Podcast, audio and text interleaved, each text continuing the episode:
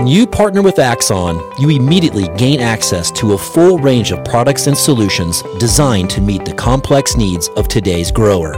We carry all major brands and sizes of tires and wheels. We specialize in large diameter wheels for large equipment. We have one of the largest OEM replacement wheel inventories in North America. Known for extreme flotation setups, duals, and triples, we have wheels for all makes and models of tractors, sprayers, combines, and grain carts. If we don't have the wheel in stock, we'll custom build, sandblast, and paint in house. There isn't a more vast inventory in North America dedicated to helping dealers move more iron. With facilities on the West Coast and in the heart of the Midwest, leverage our 230,000 square feet of indoor inventory to solve any problem a grower may have. Move more iron with Axon. Hello and welcome to Moving Iron Podcast. This edition of the Moving Iron Podcast is brought to you by these great sponsors. Axon started out of a passion for keeping agriculture moving. Imagine having 100 years of tire and wheel knowledge in your back pocket the next time you sell a piece of ag equipment. To find more or become an Axon dealer, please visit axontire.com. Valley Transportation has been hauling ag and construction equipment across the country for the past 33 years. Call Parker at 800 657 4910 for all your trucking needs. At Valley Transportation, our goal is to help you reach yours. No matter how you buy your ag equipment, whether it's from a dealer, an auction, or a private party, AgDirect can help you finance it. You can even apply online at agdirect.com. Learn more about your financing options at agdirect.com. TractorZoom has access to over $20 billion in heavy equipment sales data. TractorZoom's Iron Comps is the industry's trusted solution for transparent equipment values and auctionable pricing insights. This podcast is brought to you by Anvil AppWorks. The Dealer Connect CRMI app with integrated inventory management is an affordable Salesforce-based solution for your dealership. Create connected customer experience and transform how you work. Moving in the 21st century. Hardworking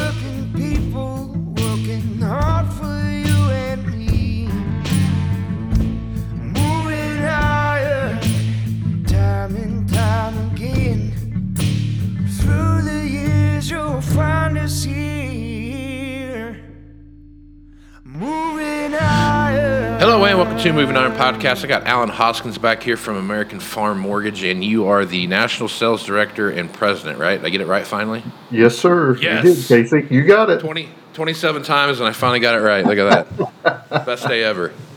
Yeah. So, Alan is nice enough to come on and talk about what's happening in uh, the world of finance as far as from a banker's perspective. And, Alan, it's uh, always an honor to have you on. How you doing, man? I'm doing well, Casey. Always enjoy being on here. It's a great program and uh, feel it a privilege that I can be here. Thank you. Uh, the privilege is all mine, sir. So thanks for coming on. A lot of stuff happening out there. The Fed came out on the 25th and talked about you know raising up another quarter. I'd, I'd love your reaction to, to Chairman Powell's kind of speech. It was it was the. I felt like it was. I did this because I said I was going to do it. I'm a man of my word, and I'm going to keep it, even though maybe I didn't need to. And we're going to do it in December because by God we said we were, and I'm I'm a man of my word. Maybe if I don't need to do it or not, doesn't matter. We're going to make it happen. But he did throw around some some verbiage in there that said, "Hey, you know, the, the economy is strengthening. We're starting to see some things um, kind of fall in line where you want to. In, um, inflation's falling kind of back to where you want to see it. It's on its way there." But a lot of that rhetoric I heard was kind of like because I had to, you know, I, because I said I would. I mean, what's what's your reaction to what some of his his comments were? Well, I, I think you captured them very well. It does seem to be that I'm committing to do something, and I did it. Perhaps some of that could be attributable, and I don't know this, but perhaps some of that could be attributable to the fact that they were a little slow to pull the trigger earlier Yeah, than what maybe should have been. Hindsight's always 2020. Relative to future, in December, we'll see what happens between now and then. Uh, certainly wouldn't want to predict that they'll follow through with it. Uh, there does seem to be, if you look at how the stock market reacted, uh, there there was not a negative reaction this time, as Yeah. we have seen previously in some cases. So it would seem that you summarized that very well. It's I said we were going to do this. I did it, and now we're going to watch and see what the outcome is. There's a lot of time between now and December, and obviously there's going to be several sets of economic data that will be Sure. released. We're going to be looking at quarterly earnings from major corporations during that period of time. So I suspicion that they'll be watching those very closely. You know that I, would not want the chairman's position. It's a delicate oh. balancing act, regardless of what administration is in power. Sure. So it's going to be interesting to see what commentary that we hear come out between now and then and see if there is indeed another increase or at what point in the future do they look at data and say maybe we need to reverse course a little bit so Yeah. I, I don't know it's i think the inflation number is going to be very important to watch and i think Yeah. that seems to be the chairman's hot button Yep. Yep. Um, yeah, I think you're right, and you know you're you're kind of damned if you do, damned if you don't. When you're the the, the chair of Fed, it doesn't matter. It's like anybody else. It's like the USDA. Everyone hates them, no matter what they do, no matter what the report says. Yeah. Absolutely. And, and, you know, if you look at the American public in general, right now, depositors love what's been going on because we're seeing uh, investment rates. If you look at certificates of deposit, for example, we're seeing CDs back up at levels we haven't seen in multiple years. If you're a borrower, you're certainly not a fan of what's going Sure. on presently because Yeah. we've seen interest rates in effect more than double. And Yeah. candidly, some of the younger borrowers that are in place right now have never seen these type rates. So it's a little bit of a rate shock to them. Yeah. Um, yeah, so I think there's there's a lot of stuff to watch there, and as you continue to kind of watch these things progress through the end of the year, I think we're going to see some other things take place. So let's talk about that a little bit. Looking towards the end of the year, um, profitability this year, looking at where crop prices are right now, and this big shot up that we've seen on some geopolitical stuff and some weather stuff that we see coming up. Um, that Russia Ukraine thing was kind of a sleeper. Now it's kind of back on the table as a fuel uh, for this volatility that we're seeing in the marketplace. Um, this heat that we're seeing right now, we got a lot of rain in some places that needed it, but it was short lived, and now we're back to some heavy heat, and that's drying back out. Corn pollination going on. You know, we're not too far away from pod setting here when you start looking at the uh, uh, the market as far as, as soybeans go. So you start seeing what that looks like. So we got some weather scares there. Um, Section 179, I think, is something that is probably an, an, an, an overlooked conversation. I think a little bit when you're looking at where we're at now, because that's that's not there anymore like it's been in the past. That's been in effect for how long? 20, 20, 20 years, basically, I guess, right? Since about 2008, right? So, so that was a big deal. You know, you fully depreciate something in the first year instead of your standard five or seven year depreciation schedule, whichever you're using. So that's gonna that's gonna change uh, a lot of tax liability situations that we see happening, and what and how's that gonna fuel what we see happening there? I guess so, Alan. As you're looking at what profitability should look like going into 20 at the end of 23 plus tax ramifications with not having section 179 available as you're looking into 24 what are some of your thoughts about profitability and and, and overall uh, on-farm income i guess uh, for the customers you're working with Sure. Well, first of all, I would reasonably think, Casey, that we're going to see increased variability in profitability just simply because if you look at where production is located in the U.S., you, you've seen folks that have had significant levels of rain that others haven't. You've seen folks that have had storms, uh, for example, a derecho that affects yeah certain areas that doesn't. I, I think variability, I would somewhat believe variability in 2023 is going to be greater perhaps than what we saw in 2022.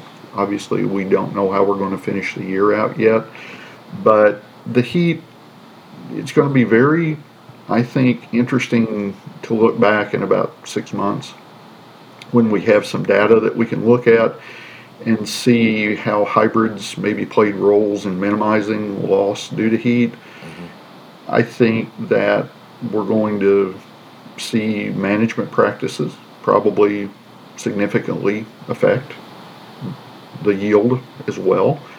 So, my key word is probably variability in what we're going to see in 2023 for profitability, depending upon where the person's located.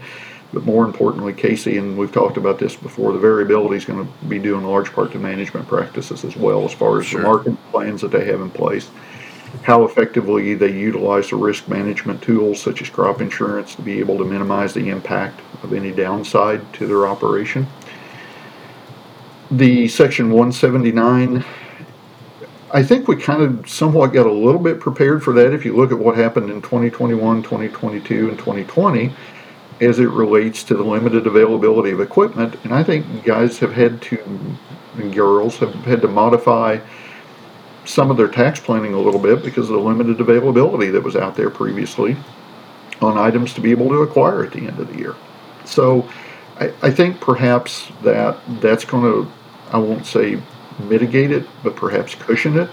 The other thing that I think is going to be very important is for lenders, equipment dealers, accountants to make sure that producers are aware of all modifications and make sure that we're not seeing anyone surprised as we get Yeah. toward the end of the year Yep. about what's changed. You know, that's I think a role that all of us that are fortunate enough to work with producers in the industry, I think that's a role that we all should play, and not just on Section 179, but there are there's a lot of good information out there that those of us that again have the good fortune of working producers have access to. And I think it's imperative that we share that information not from a dictatorial perspective and the res- from the standpoint we're not telling someone what to do. We're just making them aware of information that they may or may not otherwise be knowledgeable of so Yeah. that they can use that in their tool belt and how to manage their operation more effectively. Yep. I think you're.